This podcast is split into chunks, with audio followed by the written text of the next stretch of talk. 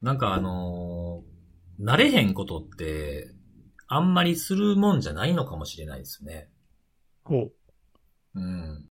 あのーまあ、とあることをきっかけに、あの、僕ダイエットしてたんですよ。あ うんあい。いつもしてなかったっけ？そんな感じのこと。いや、ちょっとなんかもう本気でやらなあかんなっていう気になってしまいまして。スイッチ入ったわけ。そうそうそう。で、あのー、3日間、してたというよりも、今もしてるんですけど、3日間ね、あのー固形物を食べないという。ほう。3日って短くね？え、ファスティングってでも1週間以上はしたらあかんみたいな。ああ、そうなの？あそういうもんなの、うんちょっと俺したことないからわかんないけど。うんそうなんだ。で、3日間結構なんか頑張りましたけど、で、3日間頑張って、じゃあちょっと固形物、バナナとかね、そういったものも食べようかなと思ったら、思いっきり体調崩して、本当に、あの、なんか、熱出ましたね。体が多分びっくりしたんでしょうね。なんか、えーあの、まあ、ね、こういうご時世なんでね、コロナを疑うこともあるんですけど、まあ、あの、全然無事で、あの、1日で熱がガッと上がってガッと下がるだけっていう。いおーよかったね。え、それで効果はあったわけ？ダイエットの。や、そんなね、3日ぐらいだとね、あの、1キロぐらいしか減らないですね。ああ、そうなんだ。え、それは何こう、あい間を置いて繰り返しやるわけ？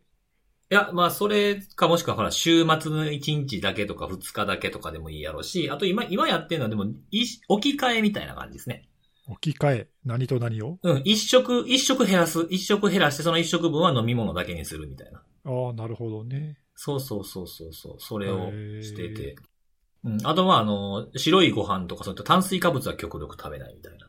ああ。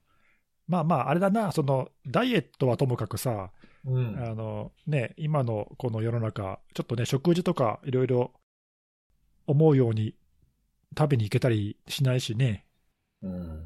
気をつけた方がいいかもしれないね、いろいろね。そうなんですよ。なんかやっぱり、こう、極端なのはあかんなっていう。体がね、やっぱびっくりするのかな、みたいな。ああ、そうね、急には難しいよね。そうそうそうそう。なんかね、や、やる気があって結構、もう最初からあの、最低、最低はみ、まあ、1日できるかなと思いながらも、今目標3日って言ってなんとか達成はできたんで、それはそれで良かったんですけどね、なんか。いつも、あの、すぐ禁煙失敗する僕としては。本当だよね、禁煙、はい。禁煙してますとか何回聞いたかって感じだよね。この付き合いの間にさ、それは本当そうですよね。なんか、あの、季節ものみたいになってますよね。本当だよ気づいた 気づいたら吸ってるしさ、あれ？もうやめたの？みたいな。うん。でもまあ、久しぶりにこう、なんか、あの、なんて言うんですか、こう、意志の硬さをちゃんと証明できて、その証拠としての熱みたいな。よくわかんない。何、何その偉そうな。わからないですけど。よくわかんないけどうんそう、だから皆さんもなんかね、気をつけてくださいという。なんか辻井さん、ツイッターでつぶやいてちょっと自分追い込んでた感ありあ、ませそうんなの？ああ、そう、ツイッターでそれやりますみたいなことを書いてて、はいつぶやいてましたよそうそう。はい1日目、2日目、3日目みたいなことを書いてて。へえ。うん。まあ、これやっぱ言言わないといけないなっていうね。やっぱ有言実行というか、なるほど。いうので、うん、そうそうそう。ちょっと今回のは本気でやでっていうところでやってみたんですけど。そうそう。そんな中、あの、もうこれ始まってるんで、始まってましたか。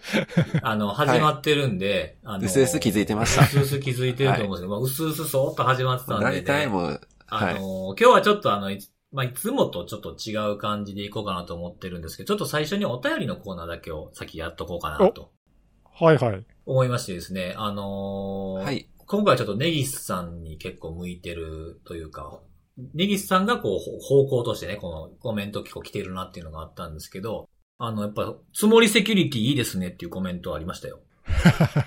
はい。うん。あの、でもそのつもりセキュリティってやっぱりこれほは音声でね、聞いたりとかすると、その僕と同じようによく間違う、僕よく間違うじゃないですか、いろんなこと。うん。ね、和洋折衷みたいなとか、過去に話しましたけど、白髪ネギとか。うん。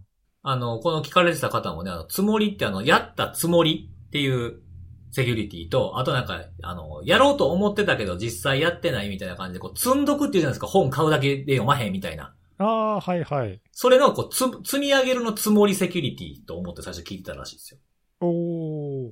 そうそうそう。そういうのもありつつ。あとはね、あの、これ本当に奇遇やなっていうことなんですけど、あのー奇遇ですっていうコメントいただいてまして、あの、ネギスさんにこれも向いてると思うんですけど、奇遇です。僕も iPhone っていうの持ってますみたいな。仲間いましたよ。マジで。ネギスさん以外にも iPhone 持ってる人いましたよ。よかった。案外被るもんですそうよ、ね。これも絶対紹介しなのでね、あの、な、仲間が少ないかもしれないのに、ネギスさんも。iPhone っていうのを持ってる。おすすめそのうち飽きられるんじゃないかと思って。してましたからね。そうなんですよ。よかった、よかったなぁ、よかったよかったね思いながら。そうそう、そういうお便りも、なんか、あもうこういう、こういう、なんかあの、なんていうんですかね、こう雑談なところに食いついてくれるのもありがたいんですね。あそうですね。雑談好きの我々としてはね。うん、ちゃんと聞いてくれてはるんやな、みたいな。はい。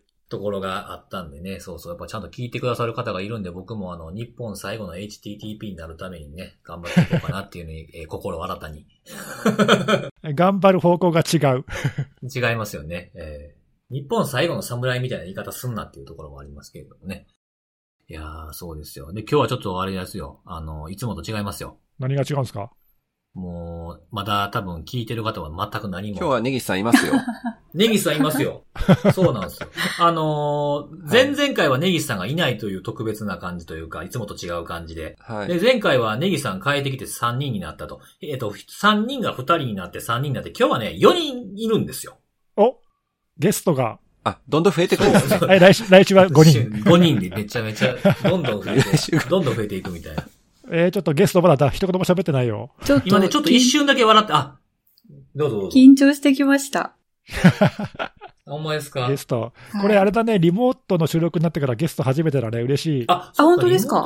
あ、そうですね。そうそあ、そうか、そうか。そうだよ、初めてだよ。全然気づかなかった。いらっしゃいませ。いどうもお邪魔しております。はいまあ、あの、ゲストとはいえ自己紹介とかを絶対させない。いいじゃん、別にしても。なんすか、それ。でもあれだよね、初登場じゃないんだよね。もう3回目かな。今回で3回目じゃないですかね。そうそう、去年、一昨年と年に1回出るのがノルマになってるからね。うん。いや、本当いつぶりかぐらいの感じで。いつぶりだろうね。多分、去年の夏ぐらいじゃないかな。あー、そっかあじゃあそっか。1年以上ですかね。うんうん1年以上だね。だいぶ前だけど。うん。はい。大変ご無沙汰しておりご無ます。沙汰しております。もうちょっと出てくれてもいいのよ。いやいやいや、まああんまり、あの、私がファーストハンドで取り扱ってる内容で話す、こう、なんか情報提供できるような話があれば、ね、いい、いいんですけど。いやいや、いいんだよ、別に。めっちゃ雑談、雑談しめっちゃ。硬いっすね。あ、そうですよ。あのー first hand とかびっくりしました。いやいやいや。いや、私なんかあれですよ、なんかもう、最近そういう、いわゆる、ルー大柴喋りみたいなのするようになっちゃって。どういうこと？どういうこと？どういうこと？なんか、やばくない？やばくない？日本語忘れてんじゃないの？カタカナ、カタカナ英語混じりで喋るみたいな。ああ、なん、なんですか？それは、それは自分的には agree しかねる的なやつですか？ああ、まあまさにそんな。うん。ま、マチュア、マチュアになってないみまたいな。あ、中、言わいいですねね。いいですね。いいですね。いや、言うんですよ、それが。え。言え、ほんわねえし実際に言っちゃう感じなんですね。実際言ってますよ、めちゃめちゃ。うん。ななんですかねんかコンサルっぽい。そうそうそう。いいですね。まさに。それは、それでキャラいいな、でも。うんなんか、あの、俺と、俺と、ドゥしようぜ、みたいなね。ああ、いいっすね。いいですよね。ドゥするってなんやねん、みたいな。何も言ってない感じが。何も、何も言ってない。そうなんですよ。まあ、まあまあね、仕方ない、仕方ない分あるよね。アメリカ在住だもんね、今ね。そうですね。はい。あれこれ、今収録参加してるけど、時差がだいぶあるもんね。大丈夫ですか？はい、この時間、日本の方と話すの一番良くて、今、こちらは、はい、朝の7時30分ですね。ね。こっち夜遅く、遅くだけど。はい。あまあ、7時そういう。それぐらいが一番時間合わせやすいの辻さかな。んが寝てる時間ですねあ。そうですね。確かに。人聞き悪いなぁ まあ実際そうだっていうのがあるんでね、なんもあんまり文句言えないんですけども。えー、そうですよ。まあそんなこんなで、なんか今日はあの、チャットでね、あの、文字のチャットでちょっと話をしてたら、まあこれあの、木村さんは聞いてくれてるじゃないですか。めっちゃ聞いてます、私、本当。そうそう、それで、あの、マジで。そうありがとうそう、なんかございます。こ、こんな、やっぱりこれ聞いてくれてる方は結構あの、ツイッターでのコメントでもあるんですけど、今回この話すると思ってたとか、これするんじゃないかとかっていう予想されてる方もいらっしゃって、ああ、なんかね、次これ聞きたいとかね、う。んそういうのもあるしね、そうそうそうたまにね。そうそうそう、んん。で、あの、木村さんともそんな話になって、この話すると思ってた、みたいなのがあって、まあ、まんまと外れてたんですけれども。あそれで何？俺らが喋らなかったから、うん。自分で喋ると。そいや、ちょっと持ち込み企画で。持ち込み企画。ぶっ込んできたね。俺、俺に語らせろっていうやつですか？いやいやいや、新しいそんな、コーナー的なそんな、そ、そこまで、そこう。まあ、本当のこと言っても。も僕が、それじゃあ喋ってそうやったら喋ってよって振ったら、あじゃあ分かりましたっていう、あの、心よく言ってくださったという。そういう前のめりなの大好きです。あいいですよね。よかったっす。ありがとうございます。はい。え、何喋ると思ったの？えっとですね、あのーもう2週間くらい前になるんですけど、アップルの OS が新しくなって、で、あなんか、ねあ、そうですね。で、ちょっと自分使ってないんで、どういう状況だったのか、あのー聞いたというか、インターネットで記事になってるのを見たっていう感じなんですけど、アプリが起動できなくなるっていそううそう、事件がそうなんだよね。実際に体験されました？アメリカと時差があったから、多分みんなが騒いでた時には、直接関わってなかったんだけど、でもね、 Big Sur のアップデートの時に、その障害って結構長くあったんで、俺もあれってなんか、アプリ上がんないんだけど、あれみたいなのはあったよ。ちああ本当ですか？はいはい。と。うん。なんかおかしいな、みたいな。なんか、ね、全部のアプリが使えないみたいな状況になったみたいで、それにヒットした人は相当ギョッとしたんじゃないかなと思うんですけど。うん。なんかね、ツイッターで結構騒ぎになってたよね。そうそう。で、うんそれそれはの、見ました。うん。あそれの原因が、アプリのコード署名を検証するときに、そのコード署名をした証明書の執行検証をする OCSP レスポンダーっていうのがあるんですけれども、その OCSP レスポンダーが処理が追いつかなくなって、えー応答しなくなって、失効検証ができなくなってアプリが、えー起動しないみたいな流れだったみたいで。うんあれさ、でもでも最初読んだ時にあれと思ったんだけど、はい。そもそもほら、あの、ブラウザーもそうだけど、OCSP ってソフトフェイルじゃん、基本的に。そうなんですよね。失敗したらそのまま行くはずじゃなかったっけ？みたいな。なんでそこで止まっちゃうの？っていうのが。ただなんか、あの、OCSP サーバーをホストとかで、あの、ループバックアドレスとかに設定すると、そのまま起動できるみたいな。抜けなんか道もあったバッドノウハウだよね。tips が載ってましたけど、エリットとかに。そうそう。あとね、あの、自分の自宅の、例えば自宅とかのね、ホームルーターとか、まあ、ファイアウォールとか何でもいいんだけど、そこで、なんだっけな、ocsp.apple.com かなんか、うんうんあの、サーバー全部叩き落とすみたいな。それでもいいとかって言ってる人がいて。うんそうだ結局だからあれ応答がなければそのまま起動するんだよね。そうですね。だからなんで今回だからそれで起動しなかったのかよくわかんないけど、だからあれかな、接続はしたけど応答がないみたいな変な状態だったのかな。そもそも、コード署名の証明書の執行検証に OCSP レスポンダー、まあ、使うか。ああ確かにね、使い道としてそれって正しいのっていう、うかよくわかんなないっけど。まあ素朴な。確かにね。でもこれあれだよね、ゲートキーパーのこの動きってさ、前からでしょ？ビ前ッグサから、ーからじゃないよね。前からあるみたいですね。前からあるよ。前からある。うんもともと。で、なんで前からあるうん前からあるけど、途中でなんかどっか動作が変わってるんだよね。あの、カタリーナだったかモハーベだったかどっか途中で。だから今回みたいなひどいことが起きたのは多分初めてだと思うんだけど、わかんない。うん。で、その事件があって、後であのリンク貼らせていただこうかと思うんですが、Your computer is not yours っていうなんか、ブログ記事が書かれて、で、なんかそれが結構話題になったような感じが。うん。そうね、なんかちょっとバズバズったよね。ハッカーニュースとかでもすごいレス数になったりとかして、で、まあそこの記事が言うには、証明書の執行検証に必要な情報だけじゃなくて、起動したアプリのハッシュ値とか、詳細に情報を送ってるっていう指摘と問題提起みたいなブログ記事が書かれて、まあ、結構話題になったかなっていうのが2週間前ぐらいですかね。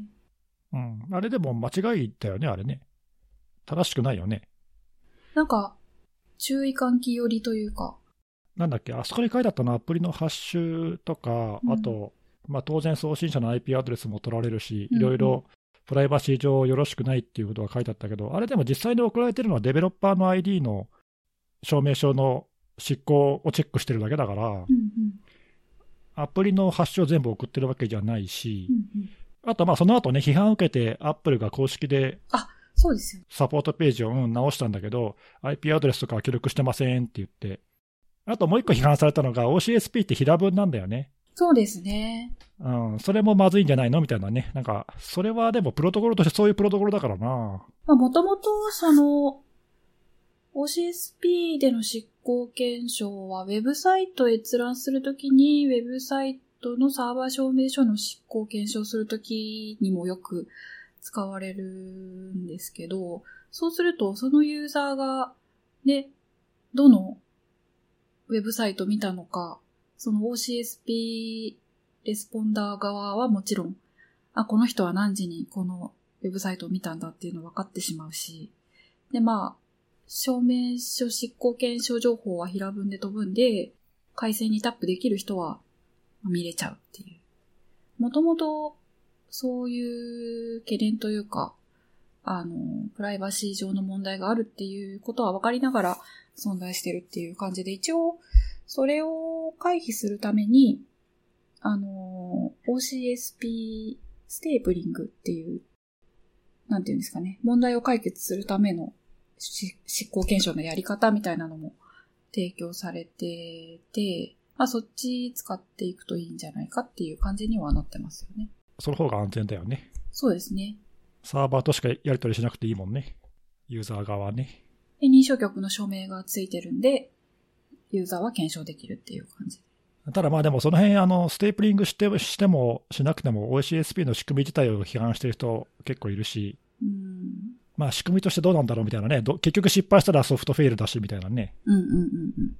まあでもそうは言っても、あれだよね、その、前々からね、なんでこんな仕組みがわざわざあるかっていうと、認証局が間違って証明書発行しちゃったりだとか、もう後を絶たない、そうん、もう本当に認証局が信用できないから、何かあった時にね、すぐリボーク情報がユーザー側に伝わるような仕組みがないと、うんまあ、悪用されちゃうよねっていうのがあるからね、仕方ないかなっていう気もするんだけど、そうですね。え、これ仕組み、仕組み的にはどうなんですか？あの、専門家としていけてるんですか？これは。いやいや、うんその、まあ、証明書の執行検証って、実際運用してると、やっぱ結構難しくて、まあ、トラディショナルなやり方だと、証明書執行リストっていう CRL っていう素朴なファイルが認証局から発行されて、で、まあ、あの、証明書を検証する人はそれを見に行って、そのリストに載ってるかどうかを確認するみたいな感じの手続きが、まあ一番従来型のやり方なんですけど、そうすると CRL ってすごい大きくなるんで、ファイルが。あの、そのファイルを取りに行ったり、保管したり、キャッシュしたりとかっていうので、なんかすごい、その大きいファイルを取り扱うことになってやりづらいってことになると、じゃあ今度はなんか、そのファイルしばらくキャッシュしようってことになって、一応 CRL って、まあ、あの、タイムトゥーリブみたいなものがあって、ある程度の期間、あの、キャッシュできるんですけど、そうすると、今度はそのリアルタイムに執行情報が配信されないっていう感じになって、で、まあそういう問題を解決するために出てきたのが OCSP っていう感じで、で、まあ、で、そうすると今度はまたプライバシーの問題がっていう。なんかあちらを立てればこちらが立たずみたいなそうですね。感じだよね。すべてをうまく解決するのって難しいよね。まあ、ステープリングはね、その辺をうまく、なんとなくいいところに着地してる気がする、しはするんだけどね。うん。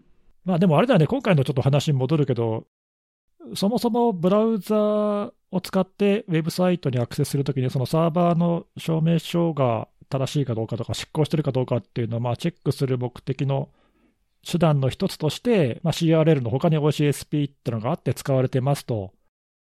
まあこれはいいんだけど、それを今回みたいなその Apple がやったみたいに、アプリの起動時にそのデベロッパーの証明書の執行チェックに使うっていう、これはややイレギュラーな使い方だよね。うーん、コード署名の検証って OS がやるんで、な、な、ちょっと違和感ありますよね。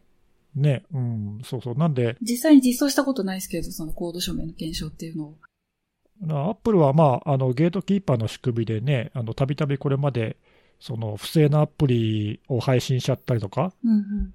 えーなんかマルウェアの感染を防げなかったとかっていろいろ言われて、まあ、うんそれをなくすためにね、強化する目的で、まあ、使ってるんだろうけど、うん。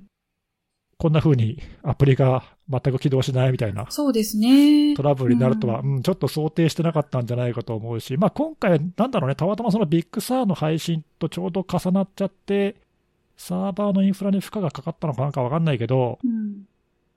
イレギュラーな想定外のケースが起きたんだと思うんだけど、まあ、もともと使われ方がちょっと想定外という感じもするしね、あのまあ難しい。あの、セキュリティ面ではいいのかもしれないけどね、そのプライバシー的にどうなのとか、う。うん。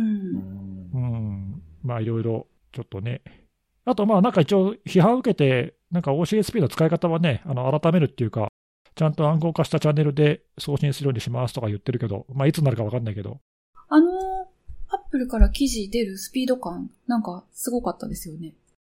それだけ炎上したからじゃないの？かわかんない。けど、ちょっとこ あのこっちにいるとさ、その辺の炎上感覚がちょっとわかんなくて、僕もあの最初のニュースが出た、そのさっきのあの Your Computer Is の記事とか、他にもいくつかその検証記事とかいっぱい出てきて、ちょっと落ち着いてからは、いやいや、そんなのだいぶ前からでしょみたいな、何今更騒いでんの？みたいな反論記事とかも出たりとか、結構ね、尾を引いてるっていうか、最初バッと燃え上がって、その後もずっとくすぶってる感じで、うんうん。で見えるんだけど、その最初の火の燃え尽き具合がちょっとこっちからは距離があって分かりにくかったんだけど、まあ普通に使ってる、あの、仕事とかでも皆さんお使いの、え、普通の日中の時間帯だったと思うんで、うん。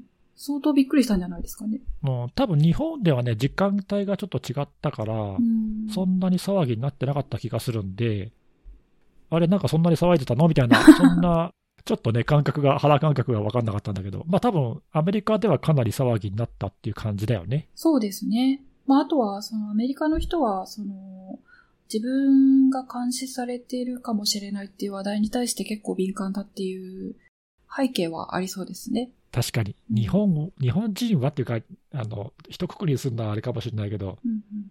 前にあの NSA のね、監視問題についていろいろ調べて発表とかした時でもすごい思ったけど、なんか日本って反応薄いんだよね、その辺。すごい自分たちもその監視対象になってるよってことに対して、あんまり敏感じゃない感じがするんだよな。うんうんうんその辺もなんかね、その当事者の国とそうでない国っていうか、なんかそういう距離感の違いみたいなのはあるのかもしれないね。うんうんまあ、あとはその、ね、プライバシーとかに関する捉え方がちょっと違うかもしれないな。わかんないけど。うんうん。わかんないけどね。うん。あの、欧米の国と日本とかとはちょっと、その辺の文化的な背景とかいろいろ違うしねまあ。そうですね。特にそのインターネット上では活発に議論されるテーマの一つかなっていう感じありますね。そのプライバシーをいかにして確保するかっていう観点が。まあでもそれにしたって、まあその炎上を見たからかもしれないけど、アップルの対応は、まあまあ早かったかなと。そうですよね。うん。まあ実際その後特にね、大きな問題にはなってないっていうか、沈静化したかなと。なかなかまあ、この証明書の執行検証っていう話題が、まあ、その、なんて言うんでしょう、PKI をやってる人にとっては、そこそこやっぱりずっと根強く残る問題の一つああ、って確かに。いうのもあって。なんかこの辺ってさ、地雷、地雷じゃない？うん。いろいろ、もう、本当なんか、2010年代、本当に、激激動というか、様々な出来事がその PKI の中であって、その暗号、プロトコルの脆弱性が見つかったりとか、具体的な実装の一つにすごい巨大な脆弱性が見つかったりとか、あと暗号アルゴリズムの脆弱性が見つかったりとか、うん、あとその、ほら、なんかさっきも言ったけど、証明書のね、発行自体になんかいろいろ問題がとかさ、あ、そうそうそうそう。今回のそのね、失効の検証の仕組みもそうだし、あとほら、 Certification Transparency か、うん。 Certificate Transparency で、あの辺の仕組みに対するいろんな意見とか、そうですね。うん、なんなんかこう、じ地雷が多いよね、PKI 関連で。もう本当にあんまり俺だから踏み込みたくないんだけどさ。いろんなとこから矢が飛んできそうでさ、なんか。確かになんまあなかなか避けと、きたいはない。うんうん、下手なこと言うとなんか、あの、何言うてんねんみたいな言われそ確かにそれはあるな。まあ、あと、その、どの話題もやっぱ難しいんですよ。なかなか一筋縄ではいかないというか。う。技術的な仕組みとしては優れてても、実際に運用するね、面での問題とか、うん。そういうのもあるし、あの、なんか、なんか難しいよね。難しい。この執行検証っていうテーマだけでも、すごい難しくて、実装がですね、本当にちゃんとされてんのかっていうのが、まあ一個ずつ詳細に、じゃあこの条件の時はちゃんと執行と判定されるのかっていうのを、一個ずつやっていくと、なんか、パーフェクトになる実装って、本当にどんだけあんだっていうぐらい、そ うそう、あの、もうね、なかなかその製品側に仕様がちゃんと実装されてるかっていう、その仕様自体をいい感じに決めることも難しいし、その仕様を正しく実装することも難しいし、その仕様が正しく実装されてる製品を検証することも見つけることもなかなか難しいっていう、なんか、なんかねう、ん結局複雑すぎるんだよ、これ。いや。あの、うん、PKI ね。ちょっとね、人類には早すぎたね そうそうそうそう。人類には早すぎた。問題が起きるたびに PKI は人類に早すぎたっていう。みんな言うよね、なんかね。決まり、決決まり文句で そうそうそう。いや、本当ね、複雑すぎるんだよ、これ。仕組みも複雑だし、運用も複雑だしさ。うんなんか、すべてがうまくいかないと、ね、あの、効果が出ないっていうか、うん、いろんなところになんか穴があるからね、難しいよね。いや、ややってる人はすごい頑張ってるのは見てて思うんだけど、うんいや、これ全部が全部うまくいくのって奇跡だろうみたいなさ、そういう感じなんだよな、ちょっとな。そうなんですよね。なかなか、まあ、ちょっと具体的な事例、私が知ってる中で一つお話しさせていただくと、その PKI で使う証明書の中には、まあ、いろんな種類の証明書があるんですけど、その、サーバーを認証するために使うサーバー証明書の執行検証っていうのは、あの、ブラウザが頻繁にやってるんで、まあ、そこそこしっかり実装されてるんですが、その、クライアント証明書っていうのを使って、クライアント認証っていうのをすることができるんですけど、で、これゼロトラストネットワークとかいうテーマで言うと、クライアント証明書割りかし使われるケースもあるんじゃないかなと思うんですけど、クライアント証明書の執行検証が正しく動く実装って本当どんだけあるのかなっていう感じで、例えば、まあちょっと古い話なんですけど、かつてのトムキャット、トムキャットっていうアプリケーションサーバーあるじゃないですか。うんうん。Java の。あれとかね、確かサーバー再起動するまで、そのクライアント証明書の CRL 再読み込みしてくれないみたいな マジで？動作、すごい。かつてそういう動作だった、じゃあ何サーバーがずっと動いてたら、その間は古い CRL ずっと使いっぱなしなわけ？そうなんですよね。なんでますあ、ごい。サーバー、ひどくない？サーバーとしてあるまじき行為ですね。再起動しないとダメなサーバーって。そのサボりちょっとひどくない？それ。もっと働きよ、ちゃんと。えまあ今は違うかもしれないんですけど、あ昔ね。うんえーそういう、かつてそういうことがあったと。そうそうそう。まあ、じゃあ一日一回再起動すんのかなみたいな。運用でカバー。運用でカバーですね。よくない、よくない運用でカバーですね。よくないやつだ、それ。あかんやつですね。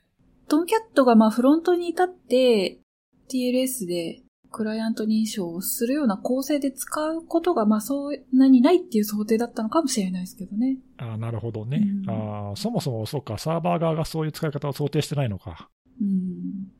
ただまあやっぱりその思ったように執行が検証されないっていうことはいろんな製品検証する中で本当に何度も何度も遭遇しましたね。その CRL は見るんだけれども、時刻を見てくれないとか、なんかそういうのもあったような気がするなうーん。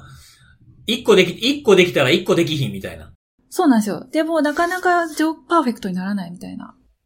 えうん。あとはその、なんか、名前とか、あとはその、証明書の中にこの鍵の用途何に使いますっていうのを、あの、決める項目とかがあるんですけど、それにそのクライアント認証っていうのがついてないやつでもなんか、いけちゃうなとか、ざるじゃん。あの、もうなかなか、なかなかパーフェクトにならない。それだけ実装が難しいってことだよね。そうなんですよね。証明書の検証っていうことがやっぱちょっと人類では難しすぎるのかなっていう。うんなかなかちょっと手のかかる子なんですね。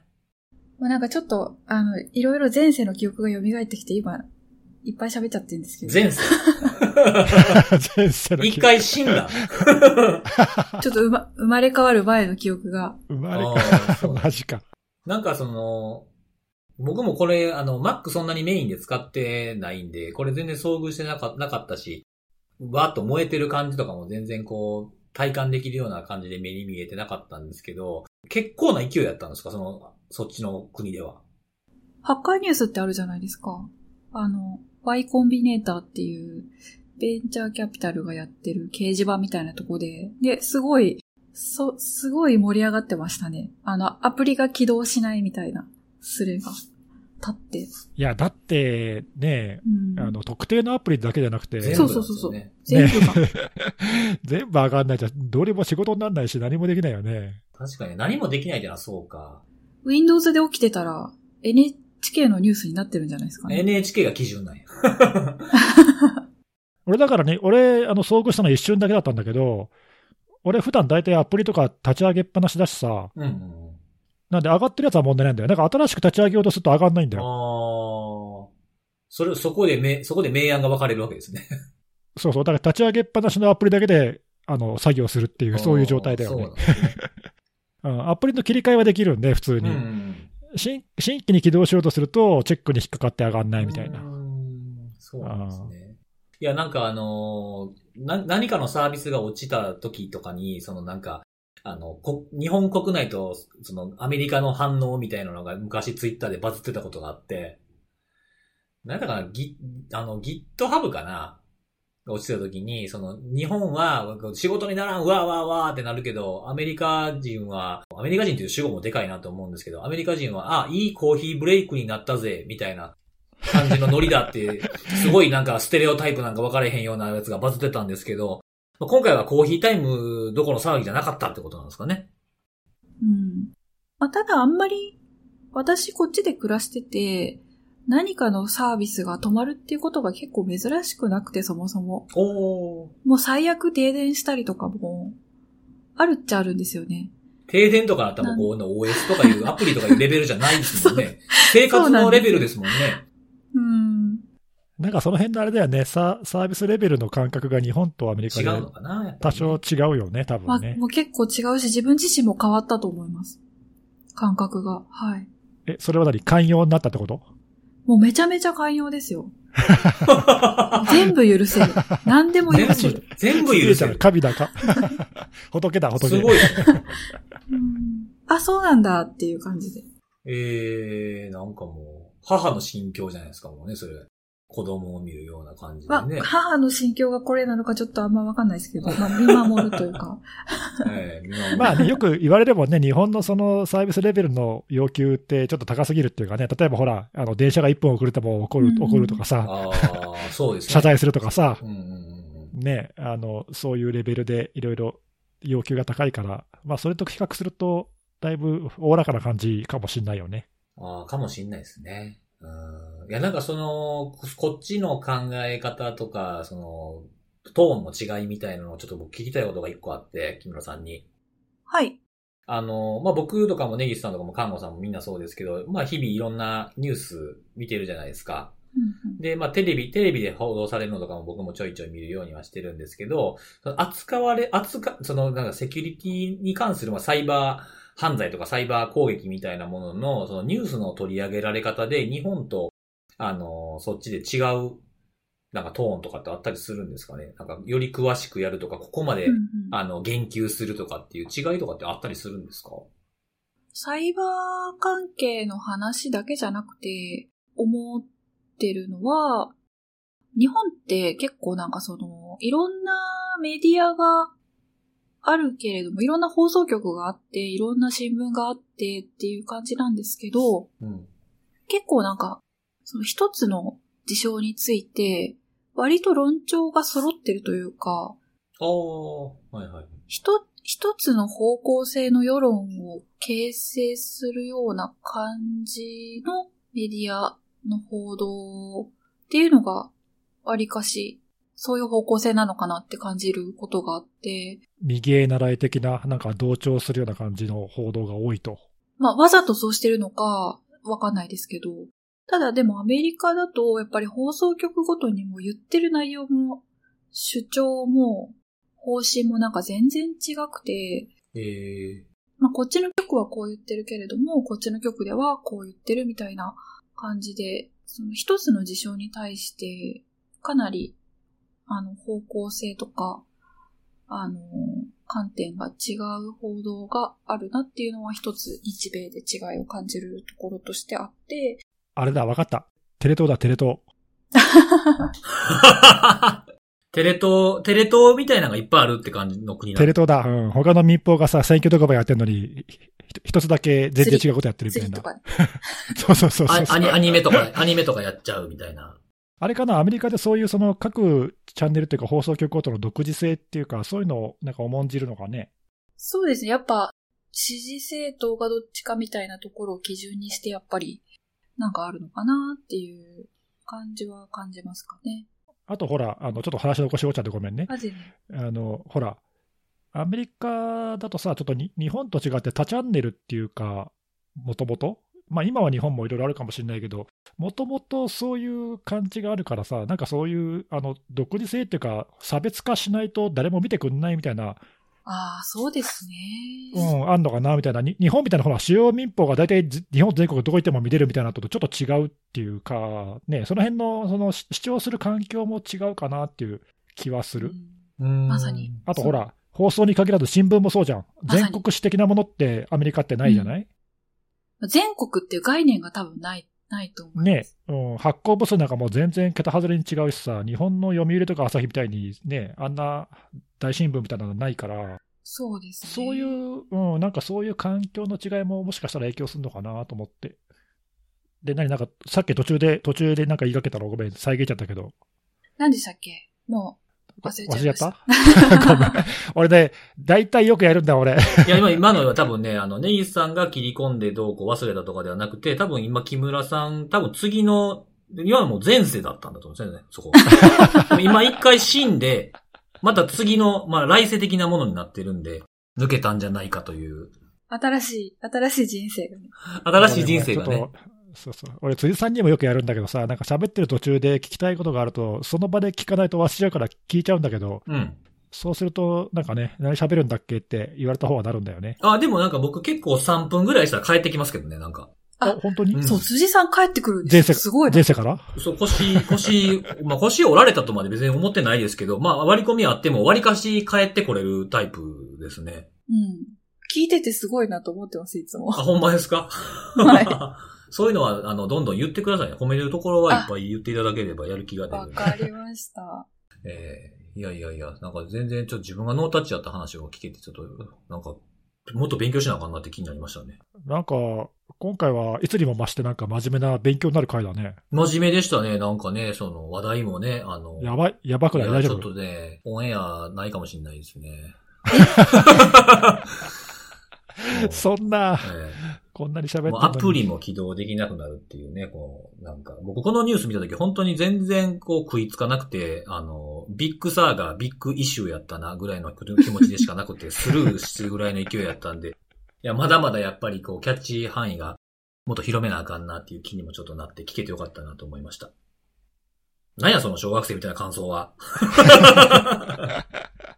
はい。いやいや、はい。いや、でもこういうのね、言ってくれると、あの、ほら、いや、俺もさ、あの、Mac 使いだし、ね、一部ちょっと遭遇したから興味もあって、一通りね、し一通り調べたんだけど、あ、これ沼だなと思ってさ、うん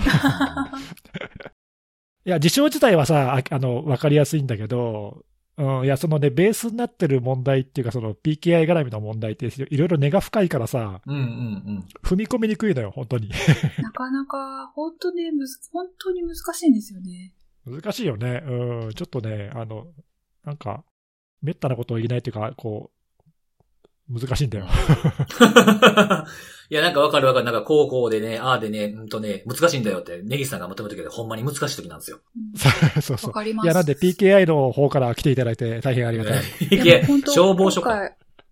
PKI の方からね、来たんですけど、大 PKI の体。なんかこの PKI 関連の問題で、が話題になった時に、インターネットで丁寧に解説してくれる、その、プレイヤーの人ってもうほとんど固定されてしまっていて、なかなかそうかもね。うんあの、あそれは何？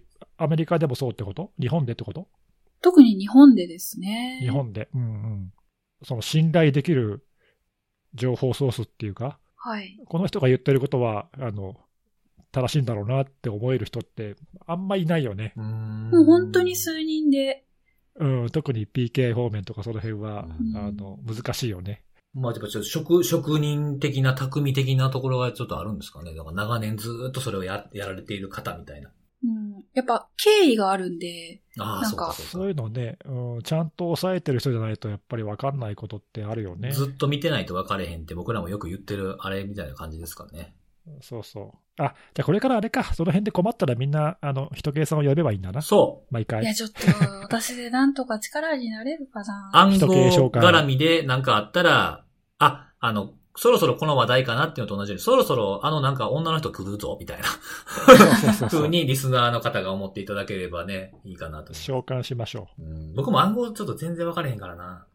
私もまあ自分で検証できる話題だったらね、いいんですけど、暗号書きの再計算とか、なかなか自分でやろうと思っても 難しいし。う。ああ、確かにね。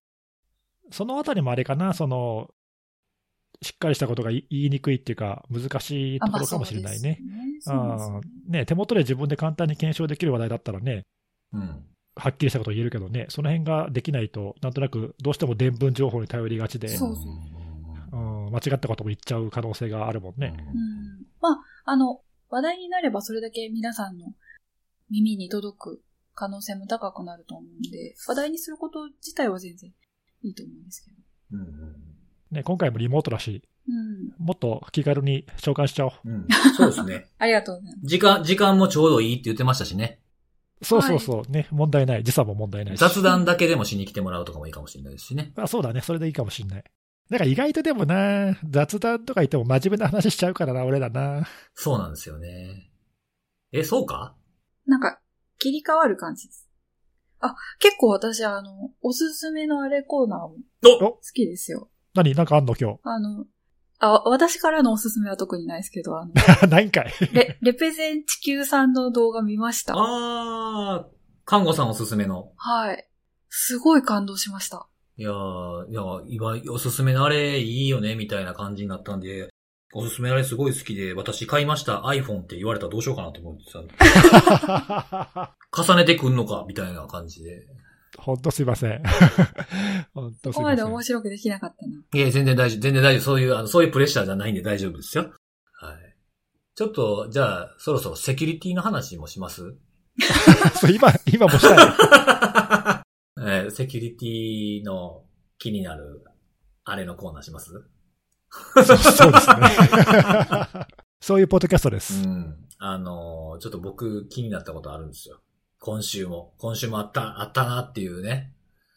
最近結構僕バタバタしてるんですよ。リモートワークちょっと嫌になってきたんですよ。あの、外出たいとかじゃなくて、リモートの方がバタバタするなと思ってね。ほう。お？それはどういうこと？捕まりやすいし、ああ、そういうこと、そういうことね。うんなんか、やっぱりほら、移動時間がない分ね、スケジュールも詰め込みやすいじゃないですか。はいはい。ね、そういうのがあってバタバタしてる中、えー気になったことの紹介をちょっとしたいんですけども、あのーなんかまたかみたいな話がちょっとありまして、おう。うん。あのーまあ、どんな内容かというと、えっ、と、約5万の、あの、フォーティネット社の、フォーティネットってまあネットワーク機器、あの、出してるとこありますけど、そこの40ゲートのその VPN の資格情報がリークされました。なんかどっかでまた聞いたような話やぞと。なんかたびたび聞くね、こういう、この手の話題ね。この辺の話が結構あって、でもこれ、まあ見た時に、ん何々と思って、去年なんか騒がれてたやつ、何とかと思いながら、あの、ちょっと前にほら、パルスセキュアの話しまし、した、したじゃないですか。そのパルスセキュアみたいになんかちょっと前のやつみたいな感じのノリなんかなと思って調べていったら、なんか、2018年の CV 番号で言うと、その脆弱性を悪用されて、えー、まあどんな脆弱性かというと、まあパストラバーサルですね。まあ、ドットドットスラとかありますけど、それで、その、認証なしで、あの、システムのローカルファイルにアクセスできちゃうっていう。そのまあ、認証済みのその情報とかもダウンロードできてしまうっていう攻撃コードも出ているやつなんですよ。CVE の番号で言うと CVE2018-13379 っていうやつなんですけど、まあこれパッと見たときあの、リートになってるなと思ったんですけどね。ね。うん1337で。で、これ、まあ、あの、古い脆弱性で、2018年の8月に発見されてるやつで、で、パッチリリースが2019年の5月にパッチリリースされてるんですね。で、あの、注意喚起をしてて、パッチも出てるよっていうふうにアナウンスもしてるけど、まあ、やっぱりそれだけじゃっていうことで、再度の注意喚起もこれされてるんですよ。5月にパッチリリースされた後に7月と8月にされてるっていう風な、そんな脆弱性なんですよね。で、あの、調べて、あの、検索して、あの、どんなトーンやったんかなとかっていろいろ調べていく中で、ピオログっていうサイトに行き着いたんですね、僕は。うん。だその見てみたら、あの、2018年に、あの、5つぐらい、その、脆弱性が、あの、その当時、あの、パルステキアとかパロアルトとかの脆弱性とかもボコボコ出てた時期なんですけど、そういったものが、えー、出てて、まあ、5つ出てる、えー、うちの、あの、4つはもう攻撃コードがあるみたいなやつやったんですよね。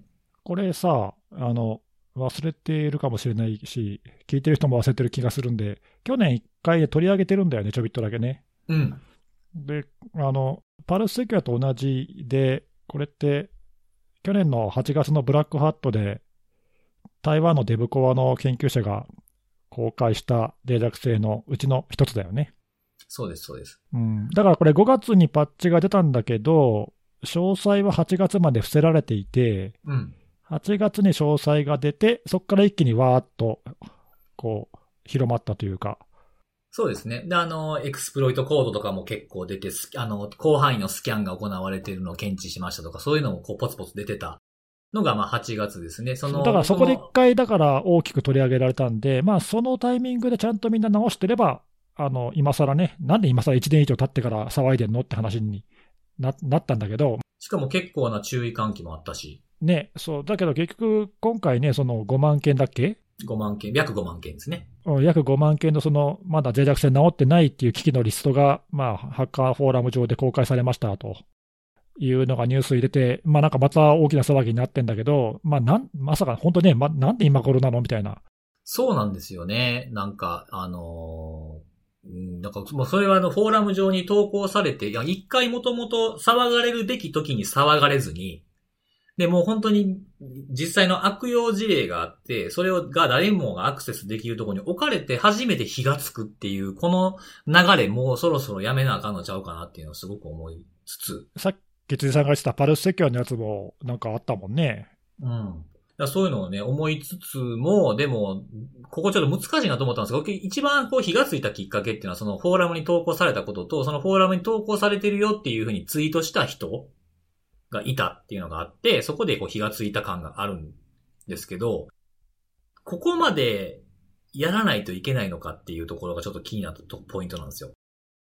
注意、あ、注意喚起の仕方として、こういったものが出るっていう、言言っていいのかあかんのかみたいな問題あるじゃないですか。例えばランサムウェアの被害にあってさらされてるってことを言うべきか言わざるべきかみたいな話もあると思うんですけど、そこをどこまでやれば動、動き出すんだろうかっていうことをちょっと考えました。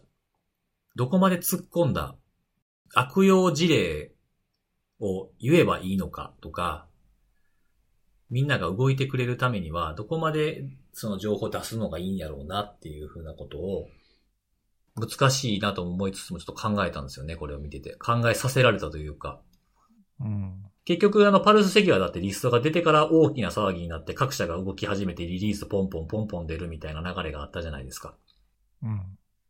そこに僕たちはその動いてもらうっていうことをしないといけないけど、なんか全然その届いてない感がずっとあって、で、こういうのがあったら一気に動き出すっていうのはちょっと皮肉な感じもするなっていうふうに思ったんですよね。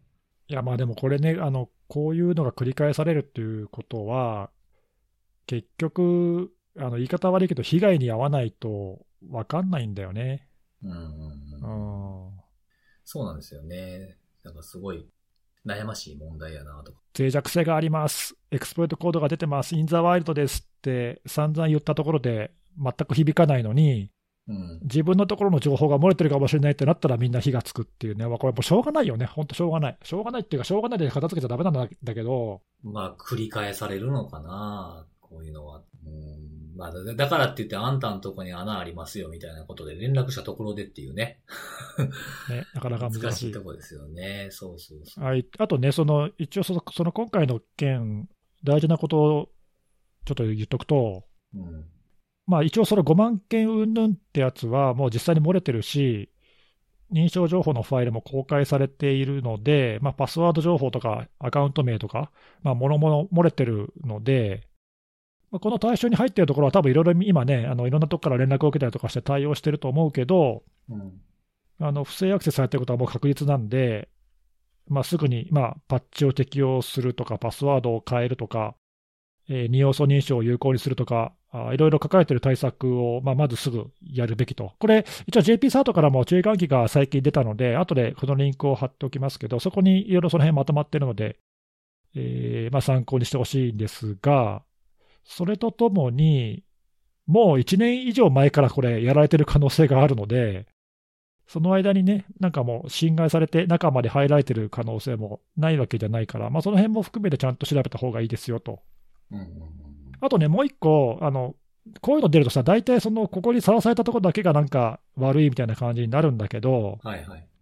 さっきも言ったけどね、これ5月、去年の5月にパッチが出たんだけど、8月になってようやく火がついたんだよね、そのデブコアが発表して詳細をブログに載せて。攻撃コードが出て初めてこれやばいやつやってなったんだけど、5月から8月までの間にパッチを当ててれば多分おそらく問題ないんだけど、うん。その8月と火がついた後にパッチを当てたところは、そのタイミングが遅ければ遅いほど、その前にやられてる可能性が実はあって、今回のリストには載ってないけど、えーと、やられてる可能性があるところってのは多分あると思うんだよ。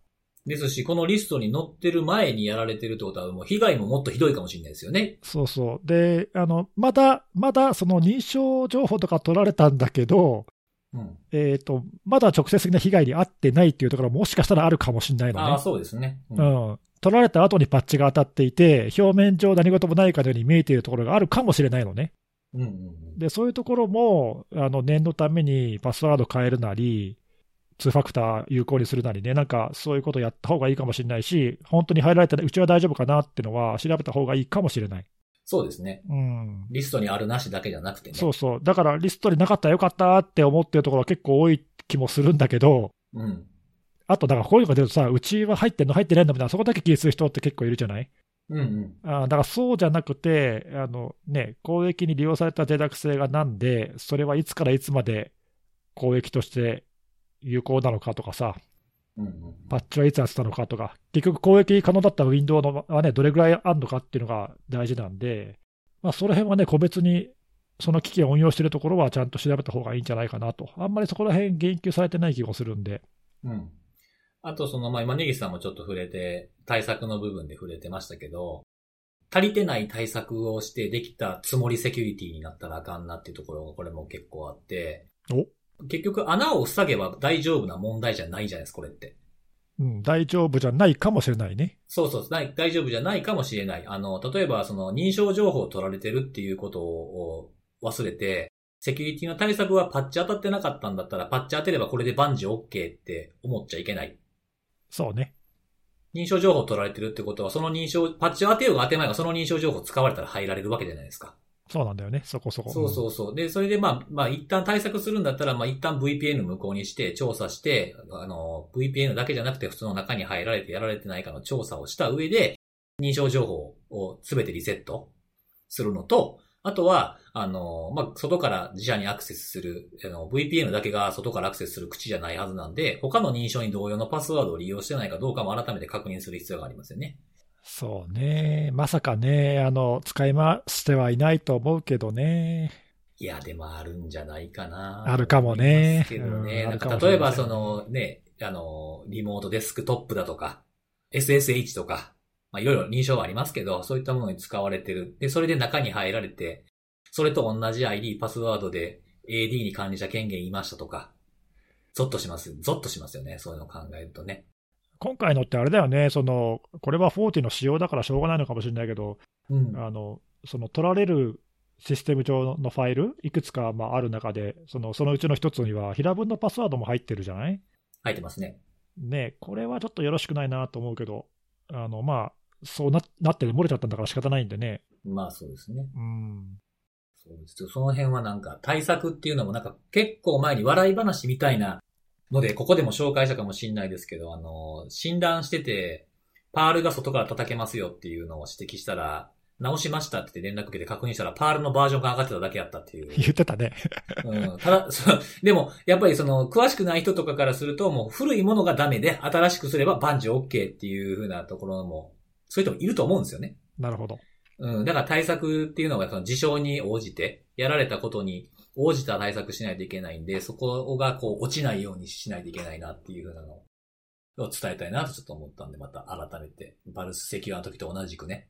これ、5万件のうちさ、相当数日本も含まれてて、まあ、日本でもそれなりに取り上げられてるけど、これアメリカではどうなの？なんか CISA が注意喚起出してたけど、結構そっちでも話題になってんの？うーん、少なくとも一般のニュースでは見かけないですね。セキュリティのニュース、まあ、ちょっと今、あの、あまりに、そのニュースの紙面が大統領選挙関連に割かれてるっていうのもあると思うんですけど。あー、うんそうか。それどこじゃねえと。なんていうんですかね、セキュリティのニュースってやっぱセキュリティのニュースソースから出てくるものを興味がある人が見に行くって感じなんで、広くどれぐらい話題になってるかってちょっと見見にくいかもしれないですね。そっか。まああれか、日本でもそこまであれかな。今日全然喋ってないけど、看護さんは、看護さんいますか？ちょっと喋るタイミングをかかってました。この事件、国内の報道状況はいかがでしょうか？先生。あの、まだ全然ですね。あ そうですか。あ全、全然っていうのは、これを直接取り上げてるのはないっていう意味ではあるんですけど、あなんかこれそれじゃないかな的なやつはあるじゃないですか。あ。あ、これのこと言ってんのかなみたいなってこと？おそらく、はい。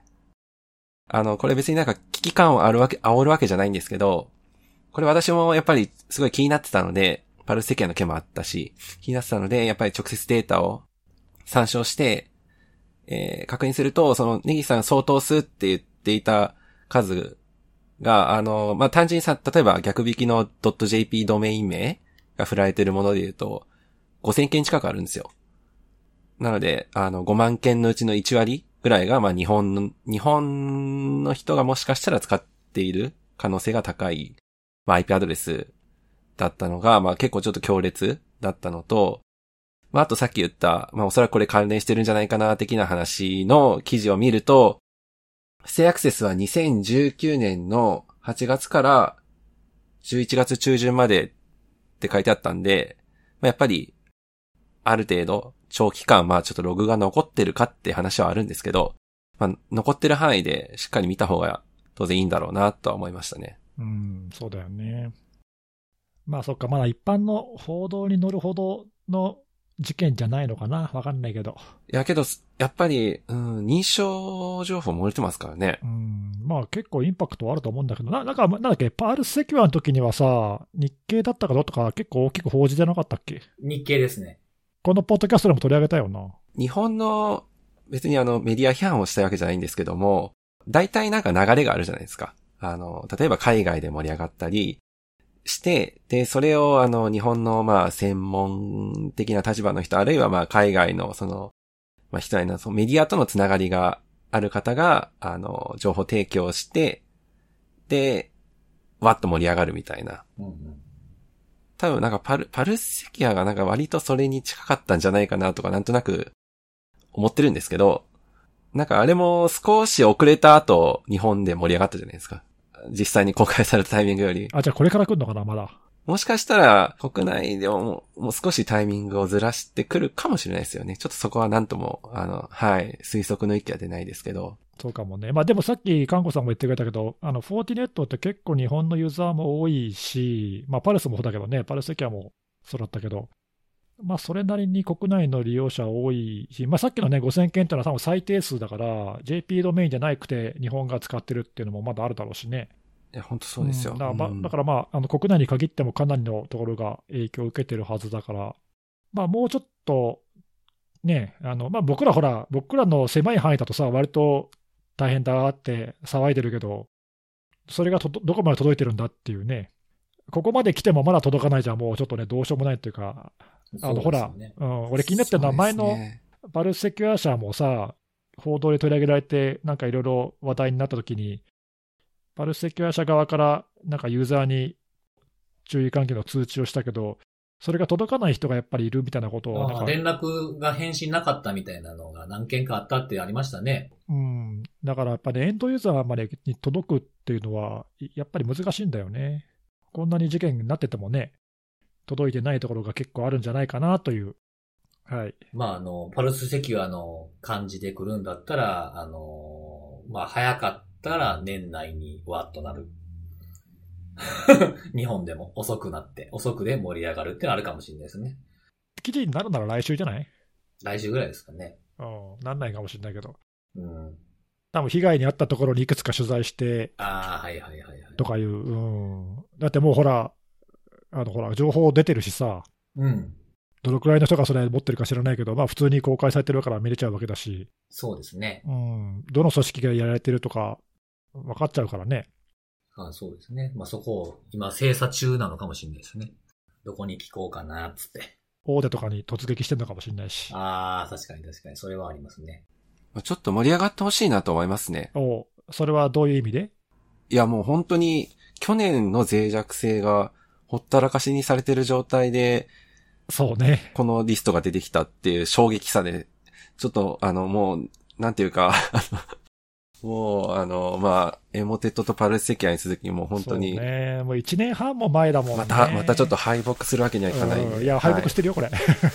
もう敗北いですよ。や、本当本当そうですよね。いや すいません。いや、しかもさ、これほら、あの、今回パストラバーサル使われてるけどさ、うん。これパストラバーサルのこの脆弱性が治ってないっていうことは、同じ時に公開された、そうですよね。うん、リモート報道実行とか他にもいっぱいあるからさ、ですよね。いっぱいありましたもんね。ちょっと怖いな、本当に。そうそうそう、全部治ってないんじゃんみたいなさ、どうなんだろう、これ、なんだろうな、VPN 機能を使っている、これもまたあれかな、前にあったその、うんリモートワーク絡みでとかなんかあんのかな、わかんないけど、あなんかほら、前紹介したとこでさ、ほら、あ。はいはい。ね、リモートワークになって急に機器を増やして、耐えられなくなったから古いの出してきたってやつですよね。そうそう、パッチが当たってるやつ出してきたみたいなのあったじゃない？あった。ね、いや、そういうケースがもしかしたら今回もあったりするのかなとかあったの、かもしれないですねう。ん、ね、い一回使うのやめたってしたやつを急遽現役復帰とか、それが古かったとかね。いや、わかんないけどさ、まあ、あとはなんか、急にその機能をオンにしたとかね。あそれもあるかもしれないね。あるかもしれないですよねうんまあ、あの、今回もまた大敗を喫してしまった形になってしまいましたけど、懲りずに頑張って僕らもやっていかなあかんなっていう。そうですね。まあでも、看護さんが言うみたいにね、もうちょっと注意が広まるといいかもしれないね。まあ、言い続けていくしかないですよ。はい。ということでね、今日は久しぶりに僕のおすすめのあれお、来ました。待ってました。を最後に、最後に紹介して終わりにしようかなと思ってるんですけれども、はい。楽しみにしてました。久々だったんですね。久々じゃないですか、なんか、前回なんか iPhone とかいうのを もうやめて、もう。あ、そっかそっか。それなんかもう、毎週言ってるようなイメージがあったんで。毎週、毎週進めてるやろ。結構空いたんですねそれ以上いじるとやめて、もう。うん了解です、了解です。あで、今日紹介するのは、ちょっと今日は曲にしようかなと思いましいいてで、すね。はい。あのーちょっと、僕もなんか喋って、あのーこのあれを公開すると、ちょっと昔の記憶がどんどん曖昧になるんですけど、日本語の歌詞の歌って紹介したことありましたっけ？今まで？うん。いや、日本人はいたけど、みんなね、なんか、そうそうそう、日本、あの、あれは、あの、あの、あれですよね、あの、ムジャベスですよね。そうそうそう、じゃあ別にねそれは日本の歌詞じゃなかったですもんね、あれはね。ねほとんど、ほとんど音楽、曲だけでしたもんね、ほとんどがね、あれは。うんうん。でなんで今日はちょっとあのー気気分を変えというか、日本語の歌詞の日本人日本語アーティストの曲を紹介しようかなと思ってまして、えっと、紹介する曲は、えっと、斎藤和義さんの空に、空に星が綺麗っていうほうほ歌なんですけどね。そんな長くない歌なんですけど、すごいこう、ゆったりとした感じで、あの、まあ、散歩しながら、まあこれからどんどんちょっと寒寒くなってくるじゃないですか。う。うん。なんで、その、その前にですね、聞きながら、あのまあ、その三密的なあれもありますけども、そういったものを避けながらちょっとこう気分転換に外散歩するっていうのもした方がいいと思うので、ずっと家にこもりっきりは良くないですから。まあそうですね、例えば公園とか歩きながら、あの、聞くのにすごくいい感じかなという曲で。で、この曲自体は、あのドラマに使われてた曲なんですよね。えーいつ頃のドラマ？ドラマ、いつ頃やったかな？えっ、と、多分ね、三4年ぐらい前ですかね。ああ、じゃあ全然知らないな。多分ね、あの、あれなんですよ。あの、ネットフリックスが作ってるドラマ。ああ、そうなんだ。えー、そう、もと、もともとはあの、漫才コンビのピースっていう漫才コンビがいて、それ今度あの、又吉直樹さんっていう方が、あの、二人組で一人いるんですけども、芥川賞を受賞した作品なんですね、それ。はいはい。それの映像化されたドラマが、あの、その、火花っていうやつなんですけど、それがネットフリックス限定で配信されてて、そこでも使われてた曲なんです、これ。ほうほう。で、まあ舞台は、舞台のほとんどは、まあ吉祥寺とか、あの、吉祥寺にある公園、井の頭公園はい。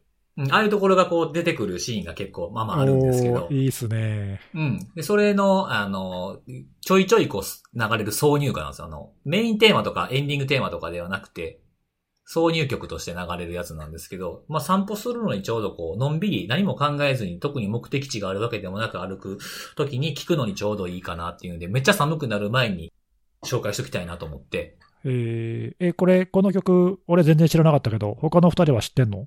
全然知らなかったです。全然知らないです。あ、そうですか。木村さんは知ってそうやなって思ってたんですけど。誰も知らない。よかったよかった。逆によかったんです。私日本語の歌好きなんですけどね。あ、そうなんです知らなかかったです。はい、聞いてみます。ぜひぜひ、えー聞いてお、いいっすね。もし、もしネットフリックスに入ってるんだったらドラマとかでも、ドラマの中では、あの、あれなんですよ。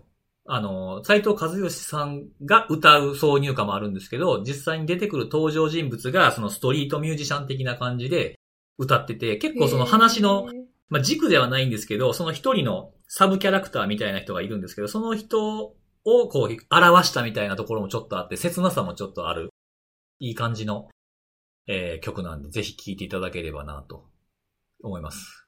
なかなか、辻さんはこうん。う、なんていうの、こう、ストライクゾーンが広いっていうか、はい。うんカバー範囲がね、洋楽も邦楽も、ああ、そうですね。どっちも全然、ジャンルもあんまり偏ってないかな。うん、なかなか広いよね。本当にね、あの、これぐらいセキュリティもカバー範囲あればいいなとか思ったりもするんですけどね。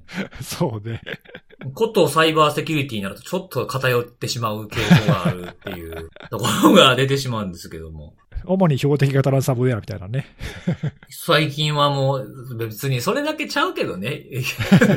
いろいろまあ見るようにはしてますけど、まあでもやっぱりちょっとい、や、ででもね、あれよ、あの、我々ほらセキュリティの専門家と言われてますが、うん。あの、幅広いセキュリティ全部について専門ってことはあり、ほぼありえないので、まあそうですうね。ん、あの、どこかの分野にきちんとこだわってね、あの、うん。ちゃんと知ってるっていうか調べるっていうのは大事、大事ですよ。そうですよね。だからまあ、あの、粛々と調べて、調べ続けてはいるんですけど、標的型ランサムもそろそろ潮時かなってちょっと、そうですか。次のジャンルみたいな。長くなりそうなんでやめますか。そうですね。そうですね。まあ、その今日はあの、星が、あ、空に星が綺麗という曲をちょっと皆さん聴いてくださいと。はい。あーまあ、これからの季節ね、だんだん空が澄んできて、星が綺麗に見える季節ですからね。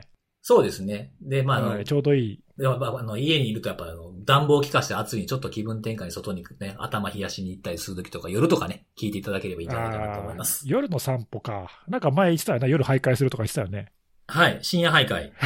大丈夫、それ。大丈夫ですよ。大丈夫でございます。深夜徘徊はたまにするようにしてますけどね。あーまあ今なかなか外で出歩けないし、まあ人と会わないようにっていうのはあるけどね。まあ、気分転換にいいかもしれませんね。そうそう、そういうのに、あの、曲もちょっと添えていただければなと思います。お聞いてみます。聞いてみます。